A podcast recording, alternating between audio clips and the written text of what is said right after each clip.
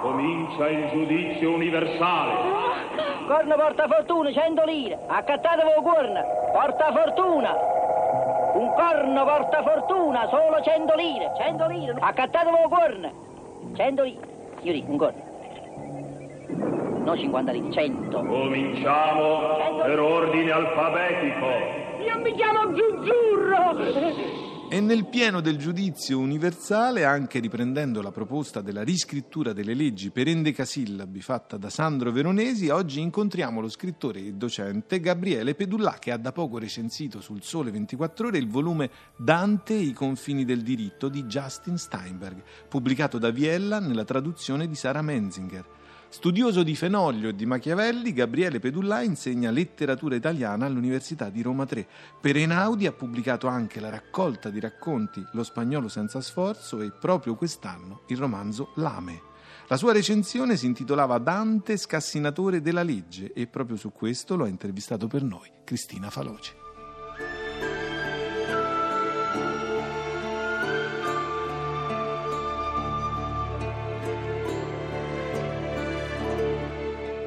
Gabriele Pedullà, intanto perché è importante questo libro? Lei lo recensisce in modo molto lusinghiero e cosa l'ha colpita di più? Mi ha colpito soprattutto la capacità di utilizzare il diritto per leggere in una maniera nuova, sorprendente la Divina Commedia e non solo la Divina Commedia di Dante. Negli ultimi anni delle tante coppie, letteratura e qualche altra cosa, quella forse che ha prodotto i risultati maggiori è proprio letteratura e diritto, perché gran parte degli scrittori della nostra tradizione avevano una formazione giuridica solida, anche se, se nascosta. Alcuni di loro avevano fatto davvero degli studi giuridici, altri no, e se lo guardiamo con eh, delle lenti tecniche, per così dire, emergono dei significati nascosti nella loro opera, anche dove ce li attenderemo di meno. Steinberg giustamente sottolinea anche la scelta del volgare da parte di Dante proprio per farsi capire dai suoi contemporanei e parla addirittura di realismo dell'improbabile. Iniziamo ad analizzare alcuni di questi elementi del diritto eh, medievale, magari partiamo dall'infamia. Steinberg ha questa idea molto bella che eh, Dante Dante quando scrive la Divina Commedia, questo lo sappiamo, sta cercando anche di far riabilitare se stesso. Lui ha avuto una, una condanna che in origine è, è, politica ma che ha delle conseguenze giuridiche. Una di queste conseguenze giuridiche è appunto l'infamia, la cattiva fama che da questo momento lo accompagna. E l'idea del realismo dell'improbabile di Steinberg è che la svolta realistica dell'opera di Dante, che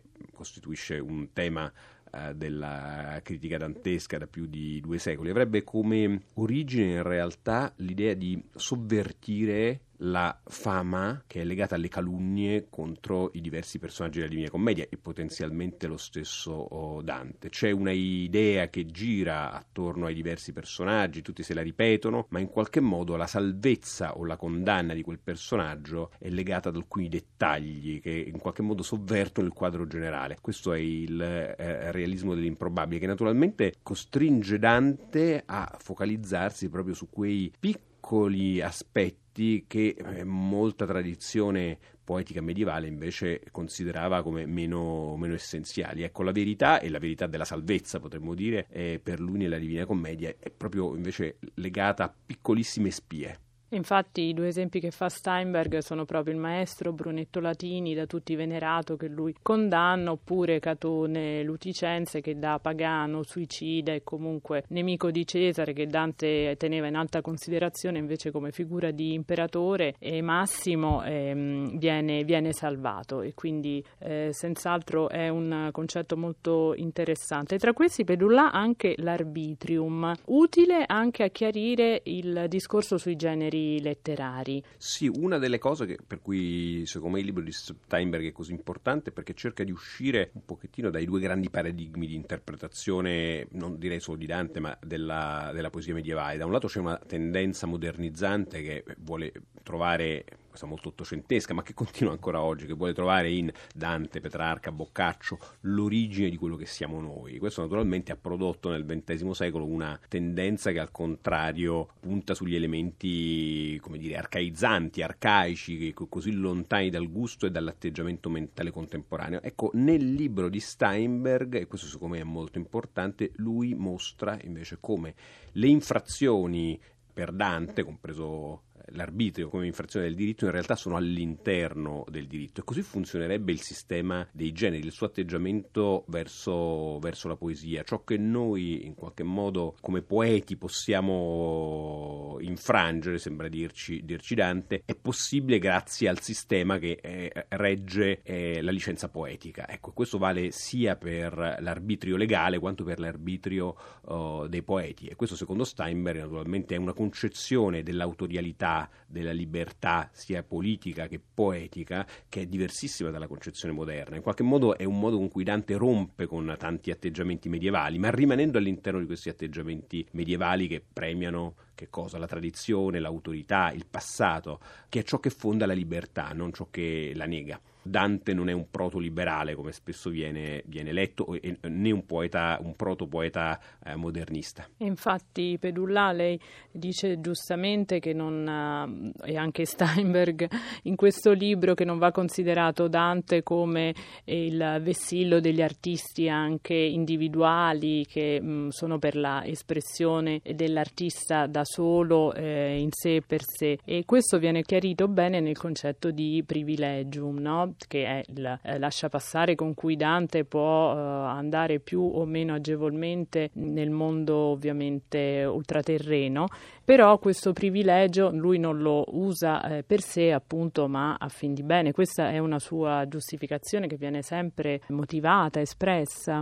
Eh sì, diciamo tutto questo naturalmente tocca proprio i limiti dell'individualismo moderno, mentre eh, appunto Steinberg affronta una bibliografia prestigiosissima, Cantorovis, no? che insistono su Dante come padre del, dell'individualismo che caratterizza le nostre società. Ecco, le cose sembrano essere diverse. Ecco, per Dante questo nesso tra io e comunità è, chiaramente più forte. E torna poi questo elemento di polemica verso i contemporanei, perché il privilegio ovviamente era invece un terreno di eh, arbitrio, di, appunto. di arbitrio in senso negativo. Insomma. In senso sì, negativo in questo caso, certo, rispetto anche alle classi eh, dirigenti in cui lui eh, forse non si riconosceva più in quanto appunto eh, esiliato. Chiude il libro un capitolo eh, dedicato al pactum. Ecco, Gabriele Pedulla, come lo affronta Steinberg? Eh, Steinberg usa questo capitolo per mostrare ancora una volta come forse il diritto è lo strumento migliore per comprendere come funziona la poetica e la riflessione anche sulla lingua di Dante. Anche qui c'è un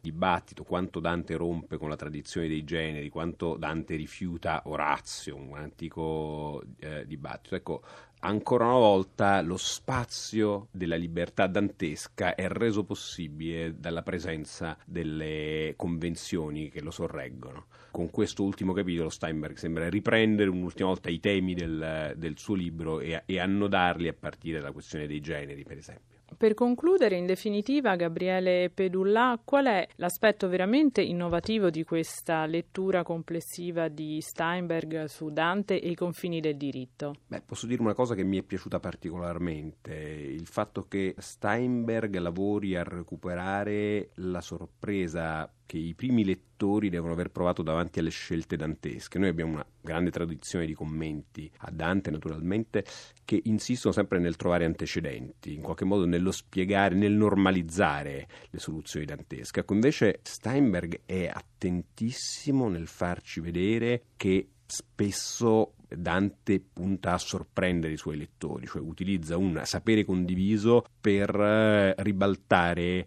convinzioni profondamente radicate nel suo tempo. Una delle parole non a caso che trovo più spesso nel libro e che veramente è una chiave è scandalizzare. Ecco, diciamo che Dante è uno scandalizzatore.